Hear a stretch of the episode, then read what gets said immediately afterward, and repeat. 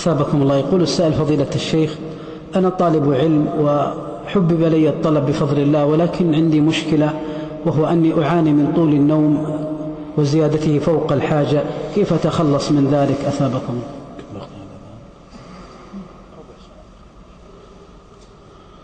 هذا الذي ذكرته من طول النوم يختلف الناس فيه فما كان مرضا بمعنى أن الإنسان مبتلى به المرض إذا زاد عن الحد وأصبح يضر بمصالح الإنسان ويؤثر عليها فهذا أمر من الصعوبة بمكان أن الإنسان يتخلص منه.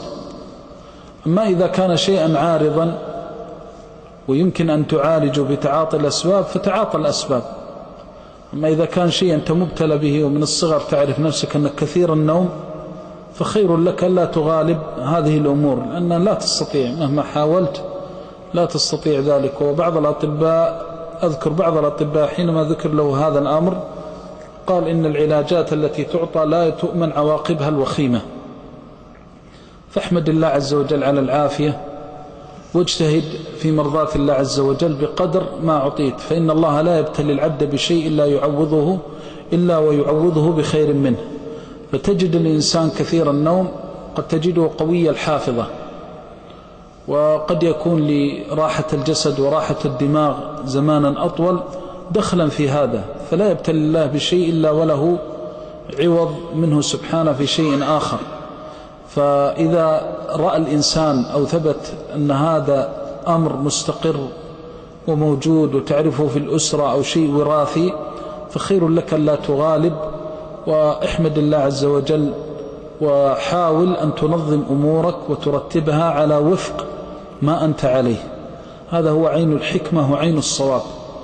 ولذلك كثير من الأمور التي آه، تكون جبلة وطبيعة في الإنسان ومغالبتها يأتي بضرر الأفضل والمب... بل قد يتعين عن الإنسان أن لا يتعاطى الأسباب التي تنتهي بعواقب وخيمة. بل يحمد الله عز وجل ويسأل الله من فضله. وبناء على ذلك انظر في حالك. أما لو كنت تعرف نفسك أنك ما تنام وأن هذا الأمر طرأ عليك وأن هذا النوم يمكن علاجه بالحجامة أو علاجه بتعاطي الأسباب بإلزام نفسك بساعات معينة وترتب وقت النوم هذا أمره يسير.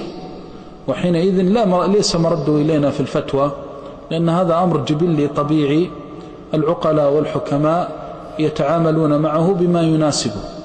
إذا كان هذا الأمر طرأ عليك ولا تعرفه من نفسك فحينئذ تتعاطى الأسباب لرفعه عنك وترجع إلى حالتك الطبيعية التي تعرفها من نفسك وتبعد عن نفسك ضرر هذا البلاء الذي قد يعطلك عن مصالح الدين والدنيا.